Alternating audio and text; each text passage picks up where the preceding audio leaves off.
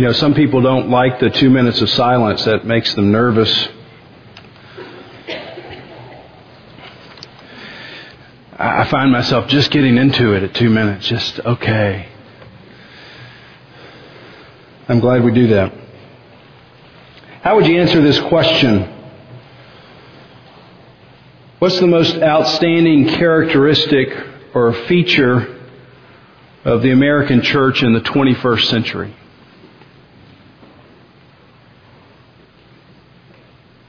What's the most outstanding characteristic or feature of the American church in the 21st century?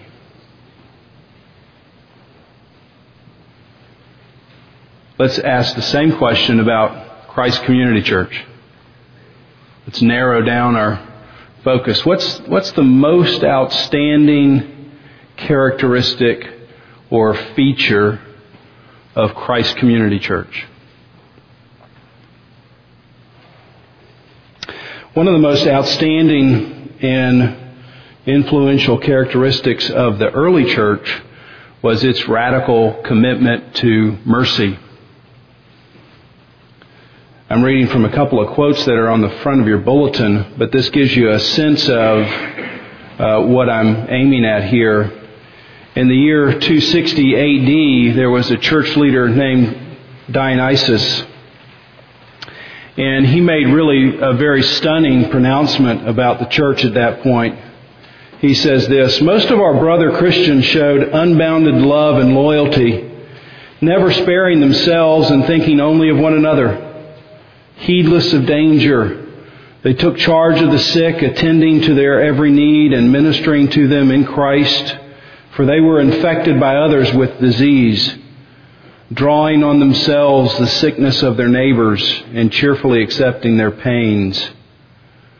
Many, in nursing and caring for others, transferred their death to themselves and died in their stead.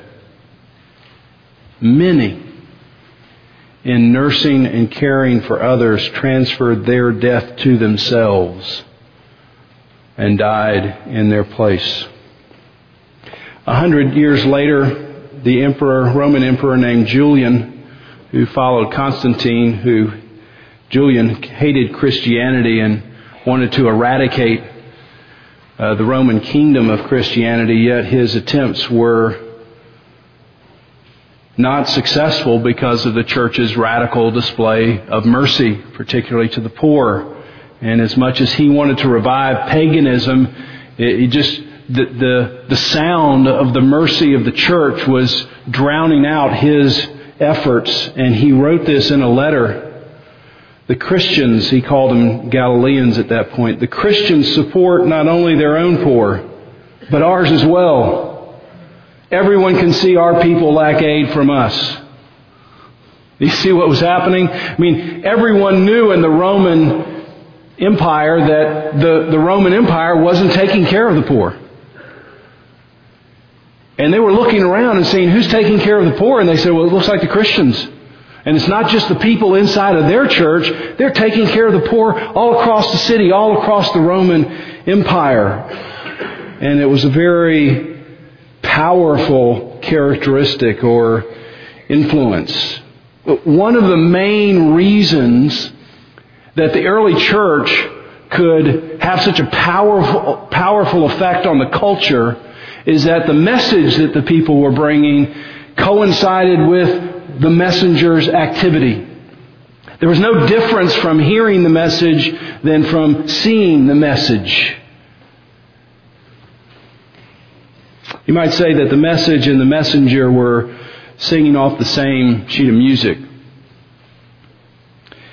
When I read a historical account like this, I ask myself, in my ministry, am I willing to transfer someone else's death to myself? Is, is that characteristic just of me? Am I willing to get in and involved in a way that it might actually cost me my life? And my effort might give them life, but it might cost me my own. Well, I'm not sure I want to hear my own answer, so I ask another question. I ask this question, what was the source of supply that energized this group of early Christians? I mean, why was it that this was the feel or the flavor or the characteristic of the early church? What, what was it that they had? What, what, what were they plugging into that was allowing them to then turn back around and give their life for somebody that they didn't even know? Last week we focused our attention on the message, the gospel, and as we move into a new building, we wanted to, to be reminded that as a church, that we have to make the gospel preeminent. You may remember the picture of, of people coming around the, the base of the cross, and at the cross there's equality. Everybody's on the same level ground. But in order to stay that way, everybody has to sort of intentionally put their hand on the cross to say, this is the preeminent thing. This is the thing that's giving us life. This is what's giving us hope. And, and we may all be involved in something different with our other hand, but we must all at least have one hand on the cross, one, one hand on the gospel, making that preeminent. And this week I want to listen into or listen in on one of Jesus' conversations that is going to remind us of the importance of the message, but also remind us the importance of the messenger.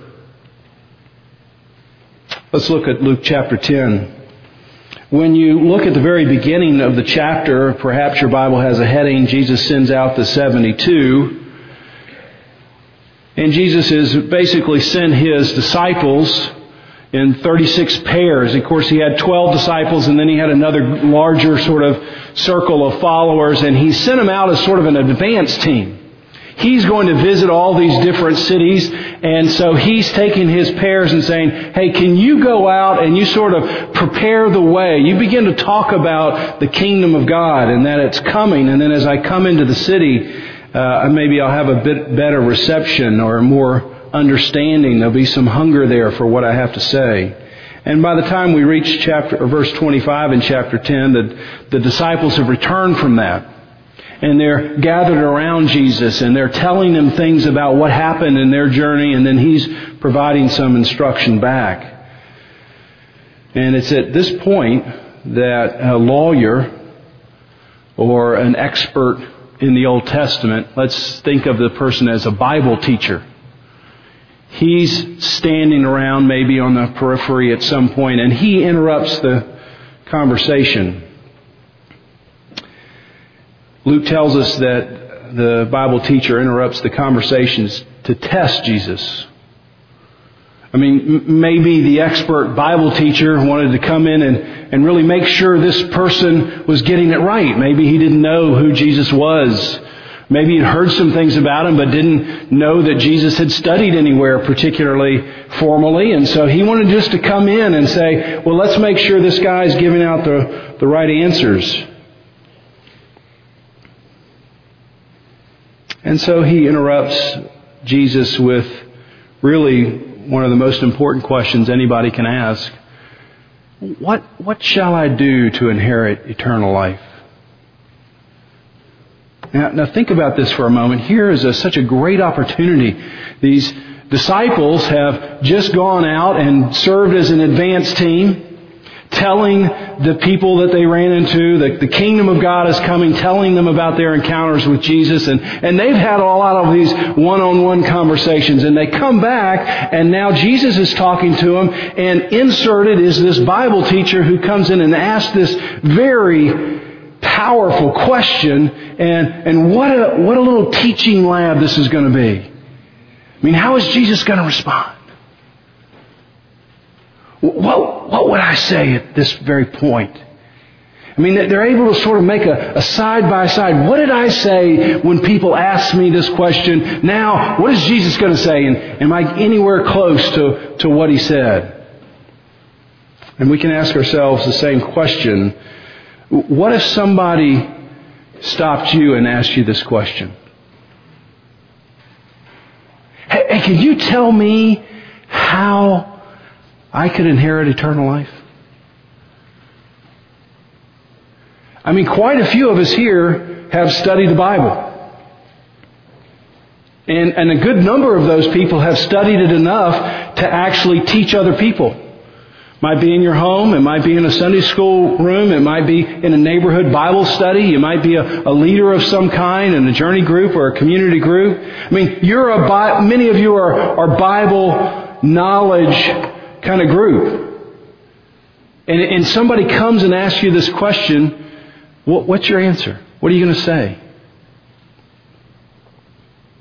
My guess it'd catch you a little bit off guard. I mean, you just don't have many people that come right up to you and ask you this kind of question. Maybe you wish more people did, but they don't. And, and you, you sort of maybe sort of take a step back and you think, gosh, what do, what do I say to this question? And, and of course you think of John 3.16 immediately. And you just say, well, you know, God so loved the world that He gave His only Son that if you would believe in Him, you would have eternal life. You're asking about eternal life? Let me point you to Jesus. That's, that's the answer. He is the answer. And you, you say it in some way like that. And that's not a bad answer. And look, who better to give the answer than the only begotten Son who's standing right here in this conversation. I mean, this is the perfect time for Jesus to just hit this man head on with the gospel. But he doesn't do that. I, I just found this passage fascinating the more I read about it and considered what Jesus was doing here. Instead, he asks the man a question. It's like Jesus is, instead of launching into an answer, he, he's saying, you know the first thing I'm interested in here? Tell me about you. I mean, before I start giving a lot of information, why don't you give me some more information about yourself? I'm first interested in just looking at you and listening to you. I mean, you, you seem to know something, so, so why don't you say what you think? What's, what's in the law? How would you see it? How would you answer your own question?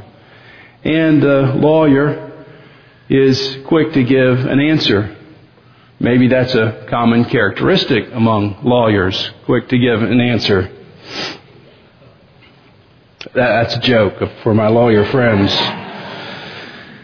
Well, the man gives a good answer. He really gives an excellent answer. Uh, and the reason it's so excellent is he doesn't just give what he thinks.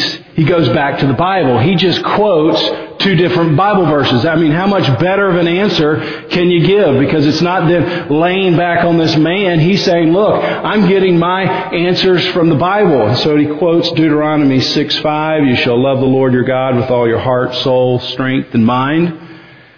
And then he quotes Leviticus 19, 18. You should love your neighbor as yourself. He, he's going to sum up all of the law in these two commandments, exactly what Jesus does in another passage. And Jesus responds to the man, You're right. You're right, man. You got the right answer. Now just go and do it. Go and love God with your whole being. And go and love your neighbor with the same passion and the same energy that you love yourself. You, you, get the feeling that, that Christ shakes his hand and says, gosh, slaps him on the back and says, now, now have at it. You got it, you got it down. If you do those things, then you'll have life. Now, now what should the man have said at this point? He doesn't say this, but what should he have said at this point? He should have said, Sir, I have been teaching the Bible. I have been studying the Bible all of my adult life. I know the answers. But I can't do it. I cannot keep it. I know exactly what to do. I wake up each morning saying, I'm going to do it this way just for an hour, just for a day. But I find myself just quickly moving into my day and I can't keep the things that I know I should be doing. I am not here looking for more answers. I'm not looking for another list. I'm looking for mercy. Can you show me anyone who would give me mercy? Because I, I've had enough of lists and answers. Do you know somebody like that? that that's what the man should have said. And Jesus just opens up a double door for this man to walk through and say that, but he doesn't. The man extinguishes any kind of conviction with his own pride. And if you look in the text, it says, well, he, he, he wanted to justify himself. He wanted to make sure that Jesus and probably the other disciples that are standing around knew that he had a good record. He, he had a clean slate. And he's got to make sure the crowd knows that he's okay. He's on the inside. He's got enough of it down. So he, he needs a way to display that. So he asked Jesus this sort of setup question. Well, can you tell me who my neighbor is? He's fully anticipating that Jesus is going to say, well, basically people like you, other Jewish people that are sort of in your clan. And the guy's going to say, I've done that, see? And he's going to justify himself. And then Jesus gives them this story, the parable of the Good Samaritan. When you read through the story, it's important to notice that Jesus is turning the man's question inside out. The man is looking for some clarity on who's the neighbor. In other words, can you give me another list of people that are really people I should be loving? And then I can go and say, am I doing that list? Am I getting that down? It's an external exercise the man is involved with. Instead, Jesus wants to examine the quality of this man's heart. He's not interested in the list. He's interested in the condition of the guy's heart. He, he wants to expose that this man has a very limited idea of what love actually means. It just means loving people like this, and Jesus wants to expose his heart to his own limitation. And so he's going to turn it into an internal question. You, can almost always tell a religious person or, or, or a legalist because they're always stuck on the surface. They're always stuck with rules and regulations and commandments and this is the way you're supposed to be doing it and it's all on the external. When Jesus comes in, He's saying, no, no, no, I'm interested in the internal. I'm not interested in what you've got to show me. I'm interested in what your heart really looks like. And so He's trying to get this man to understand the condition of his own heart. And of course, the story is probably one of the most well-known stories in the Bible. A man is traveling downhill. Jerusalem is at the very top of a mountain range, and so whenever you leave Jerusalem, you're always going downhill. And there's a road that snakes from Jerusalem down to Jericho. Jerusalem is at maybe 2,500 feet above sea level. Jericho is 800 feet below sea level. So it's all downhill. It's about a 15 or 20 mile walk. And the road is notoriously uh, unsafe. It's not surprising that people are taking their wares from one city to the other and there's some lonely stretches on the road and everybody knows that you need to travel in packs. Can't travel by yourself. And Jesus tells a story about a man who's leaving Jerusalem traveling by himself and he becomes a victim of robbers. Strip him down, take his wares, leave him half dead on the side of the road. And as unfortunate as that event is, it apparently appears to be the man's lucky day because just by chance, Jesus says, somebody comes along right behind Two people, actually. One, a priest, and then a few minutes later, apparently, a Levite. These are two people who are very knowledgeable about the Bible. These are two people who have the right answers. These are two people who are required by law to actually stop and help this man. And yet they both see the man and for some reason they're unwilling to stop and love their neighbor. In other words, their extensive Bible knowledge did not transfer into action. Their message didn't match up with the messenger. And so there was some sort of disconnect between what they believed and how they acted, the priest and the Levite. And so Jesus intentionally and shockingly introduces a third traveler, a Samaritan. Now, we lose the force of the Samaritan. You may know just from studying your Bible that the Jews and the Samaritans were really bitter enemies. But because you're not bitter enemies with a Samaritan, you don't feel so badly about a Samaritan. So you need to insert somebody that you would not want to be neighborly to. Somebody you hated. It might be a race. It might be somebody from a different political spectrum. It might be somebody had a different sexual orientation. It might be a Duke fan. I mean, you know, all kinds of people you could insert.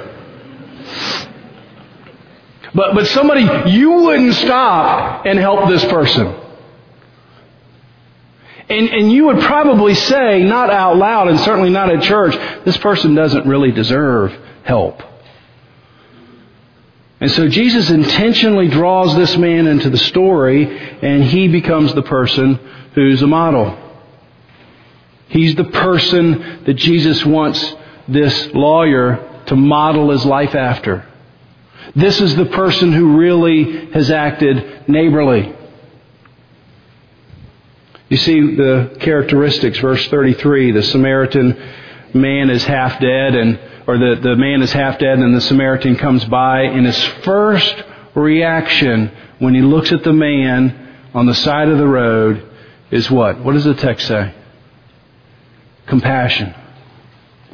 He has a, he has a, a gut instinct to help this guy. He's compassionate towards this guy. He's not sizing the situation up in any way. He's not trying to evaluate who's on the ground. He's not trying to look around at the situation and why did this man get himself into this situation? Shouldn't he have known he should have not been traveling the road by himself or he's not like me? He just immediately sees the man and he has compassion. The second thing, verse 34, he jeopardizes his own safety and is inconvenienced. Uh, perhaps the robbers were still nearby. The man should have hurried on along. Who knows that he might have been the next person along the road. But he risks, he takes a real risk with his own safety and terribly inconvenienced. Because he puts his man up on his own mule and travels him back to an inn, and then it costs this Samaritan man some time and money to make sure the man recovers. So the story ends, and Jesus looks at the Bible teacher and says, Well, which one of these proved to be a neighbor? And the Bible teacher, notice, can't even say the word Samaritan. He just says, the one the one who showed mercy. And so Jesus pats him on the back again and says, okay, when you got it down, you're getting, you're getting good answers. Go and do likewise. Love Samaritans.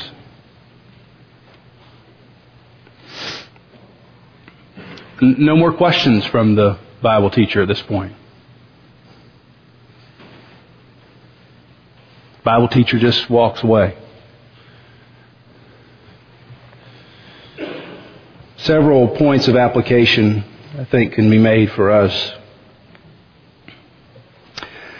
Number one, it's apparently very easy for a church or an individual to be very religious.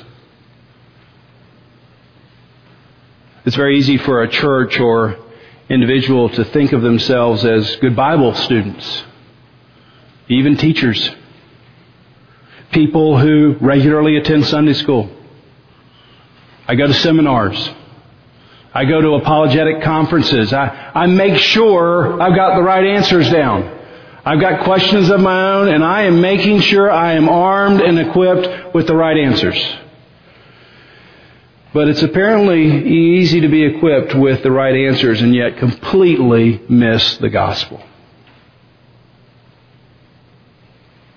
It's very easy to have all of the right answers and miss the gospel. So we learn from our Bible expert here that knowledge does not necessarily lead to practical obedience. And Jesus is trying to help us say, men, disciples, see, I want you to be paying attention. You're, you're the one who are going to carry the message on, and you just can't carry on the truth. You have to be the truth. You have to display the message with your life. You're going to talk about this grace and mercy that is beyond measure. And when you go in, you're going to have to live that beyond measure. You're going to have to be willing to lay your life down for the life of someone else.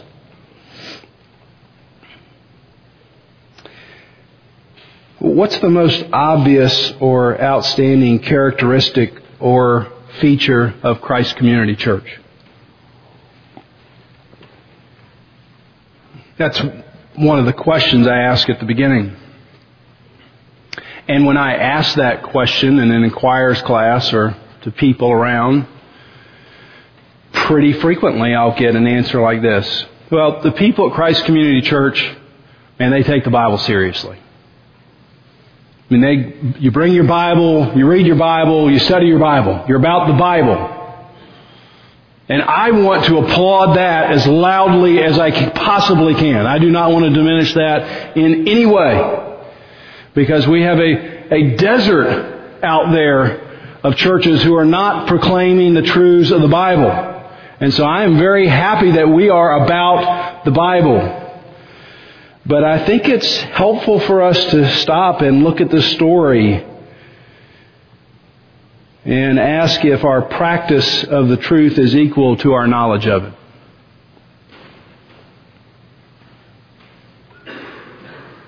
Is your practice of the truth equal to your knowledge of the truth?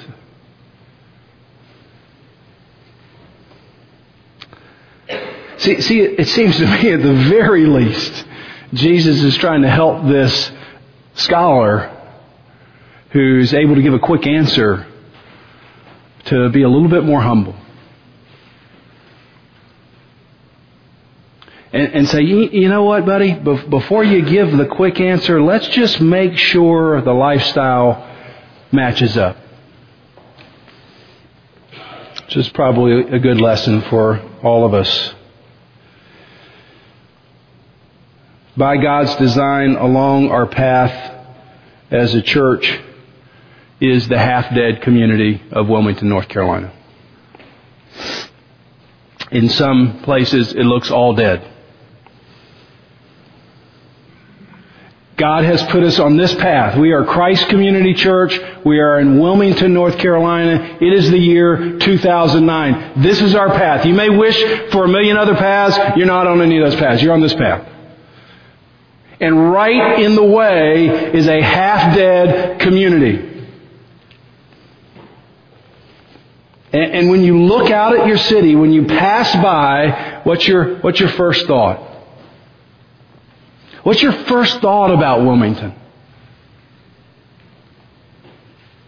Is it compassion? Is it contempt? Are you bothered by Wilmington? Is it irritating? Is it somehow moving in on your territory? Do you think about it at all? Are you just apathetic?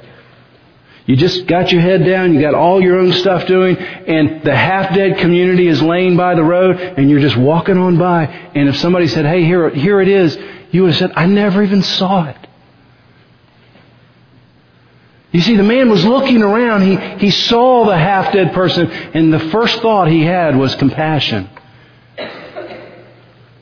And so, in what ways are you or we as a church moving compassionately towards those in need. Are there any limits or restrictions you or we as a body have applied to say, well, we just couldn't serve that group? I mean, you might not say it, but you just, you know, we're, this is, we're just kind of this group of people and we just, you know, you can't reach out to everybody, so we can't, there's, we just, you artificially stick a limitation or a restriction to say, we can't reach that group. I wonder if you're aware of the prejudices you hold. I'm not asking you if you're aware of your, if you are prejudiced. I'm telling you you are prejudiced. I'm asking you, are you aware of the prejudices you hold? That there, there might be groups of people, people who have display certain lifestyles that you just say, we just can't interface with those people. We can't have a connection to those people. Maybe that you look at some people and you just say, you know, it's just too expensive. It would, it, it would take too much financially. It would, it would take too much relationally. It would take too much of my time. And I just don't have that to give. So, so when I come to those people, I just sort of walk around them. You, you see, Jesus is asking some pretty tough questions here. He's really wanting us to examine ourselves as a community. Is, is what we're preaching from up here, is what you're teaching people, is what you're basing your life on, is it coming out in you? Second application, and really the primary point of the whole passage is trying to answer the question, what do I do to inherit eternal life? I mean, it's really a passage about evangelism, not a passage primarily about mercy. And so what we're looking at the master evangelist, what would we pick up from Jesus here about evangelism?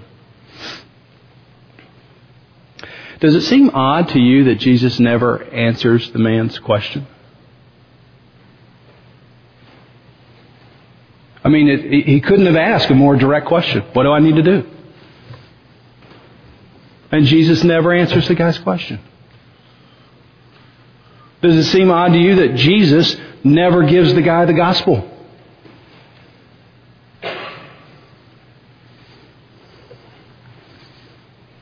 The man walks away and Jesus doesn't run after the guy. Oh, apparently you didn't get this part. Let me, let me get you back. Let me have some more dialogue. He lets the man go. He, he doesn't tell the man, you know what? You got it all wrong. Even though the man has it all wrong. He doesn't look at the man and say, you know what? You got it all wrong. Let me turn that around for you. Doesn't do that. That seem, those seem strange to you? Would that be what you would do in this case?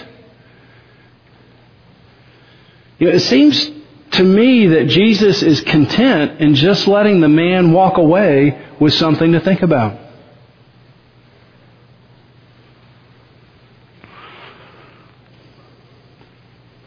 He's trying to ask probing questions of this man. He wants the man to talk. He wants the man to articulate where he is.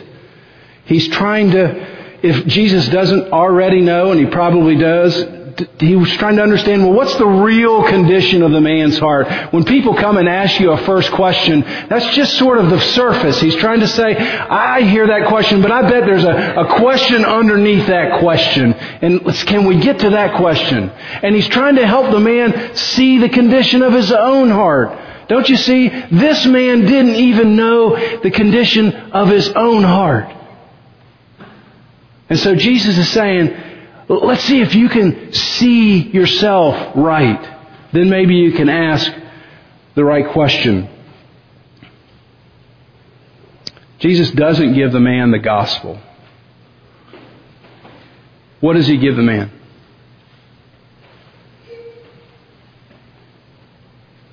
He gives him the law.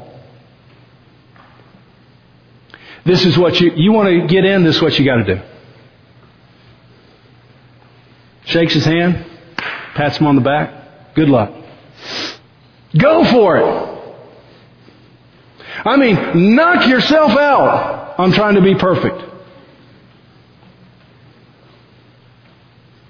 Isn't that amazing? It's okay to give people the law if you know the gospel. If you understand that they might go away and say, I just can't do what he said. Maybe the man comes back. We don't know. And said, Jesus, you know, I've been thinking about what you said. I can't do it. Is there something else? Is there mercy for people like me? We don't know. There's probably someone here this morning like this man. You maybe you're not a Christian, you're spiritual, you're religious. And you've got some vague idea about God and whether you articulate it or not, you, you say something like, well, I'm, I'm gonna be good enough. I'm, I'm not perfect, but you know, my good pile is better than my bad pile. And I love a lot of people pretty well.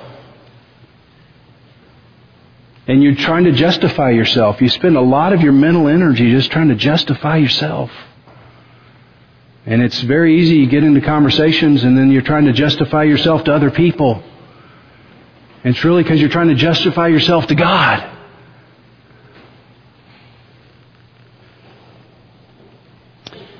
And if you're like that, I would say just try your best. R- really, try your very best to be perfect.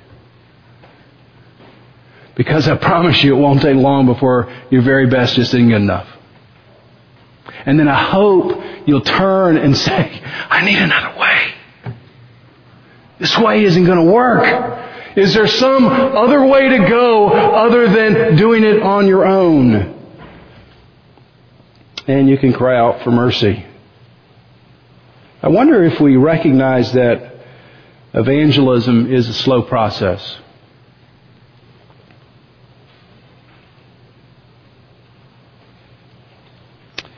When you're talking to people about life's most important questions, you don't have to say everything at once. Is that not a relief? When somebody comes to you with the most important question, something that's burdening them, something that has eternal value, you don't have to say everything in one conversation. In Young Life, they would teach you that as you met a high school student, you should think, hey, we might be friends for the rest of our lives. So, so you meet somebody and they're not a project. They're not on to your to-do list. They're not just getting checked off. You're meeting someone and saying, hey, we might be friends for the rest of our lives. So I don't have to say everything at once. A, good young life leader meets someone and a high school student and thinks to themselves, I'm going to attend your wedding. I'm going to go to your parents' funeral. I'm going to be in your life for a very long time, and you're going to have a lot of questions at 14 that are different when you get to 20 and 25 and 35, but I'm going to be around for that whole span.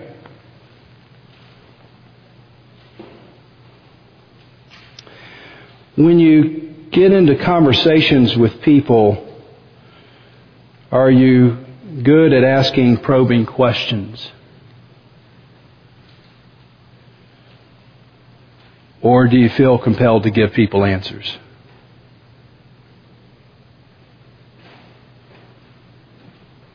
I mean, when somebody asks you a question like this, what do you do to inherit eternal life? Is your first thought to say, let me tell you everything I know? Or can you ask another question? Francis Schaeffer, a great evangelism, evangelist himself, used to say this. If you have just one hour with someone, you should spend the first 55 minutes asking them questions. Then perhaps in the last five minutes you might be able to say something they need to hear right at that moment. Are you good at asking questions? See, most of the time when people come to you, they have something that they're not telling you right off in the surface. It's something beneath the surface. And, it, and you need to ask a question and say, let me see if I can find out what the real question is so maybe I can give you a better answer. It might take a long time. Evangelism is a slow process and I wonder if you're really content, if I'm really content for God to do the converting. Is that okay if God does the converting? Or do you need to do it? Final observation. Do you know any good Samaritans? I mean, have you met one? Have you met somebody who loves the Lord their God with all their heart, soul, strength, mind? How much do you love yourself? I mean, a lot. You give yourself all kinds of breaks. Oh, tomorrow, Paul, you'll be, you'll get at it tomorrow. I know you've messed up for 45 years, Paul, but tomorrow is the day you're going to do it. I'm going to cut you a break, Paul. Who am I talking to? Myself. I'm so gracious with myself. It's unbelievable. You know anybody who loves their neighbor as themselves? And the answer is, unless you've met Jesus, no. There isn't anybody. Jesus is the only one who has loved God.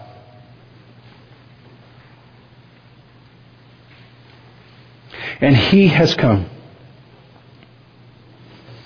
And He has seen you. And he has seen me half dead on the side of the road.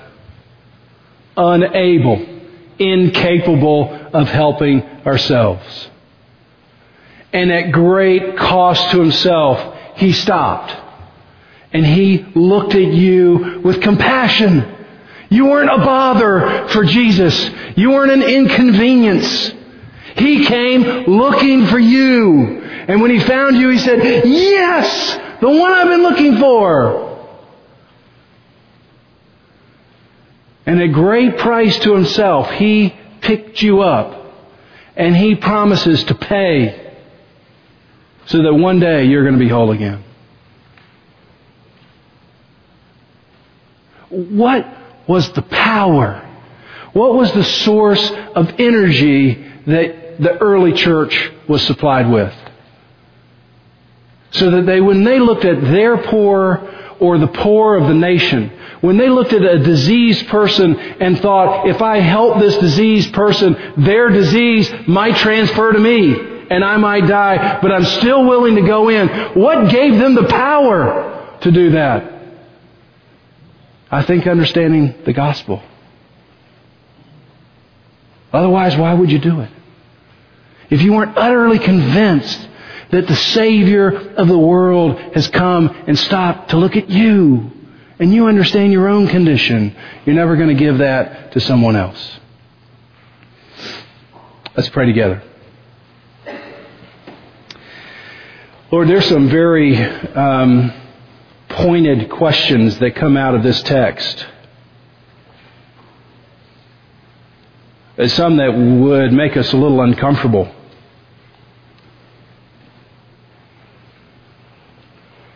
Hey, Jesus, why didn't you share the gospel? You should have done it this way. We just get completely unarmed by the way you go about your life.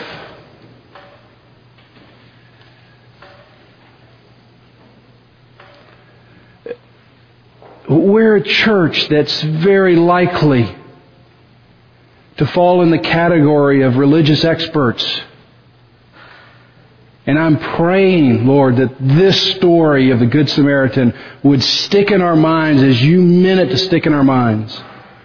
To say to Christ Community Church, your, your message is great, but be the same as a messenger of the gospel. Look at the city. See that it's half dead. Have compassion. We, we need your help. We're just prone to wonder. And there's some religious people here who think they're okay. Their balance sheet looks good to them.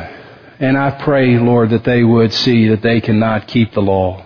Please help them see what we've, we have seen in our own hearts and souls. And that there is mercy in the person of Christ to cover every sin. We pray these things in Jesus' name. Amen.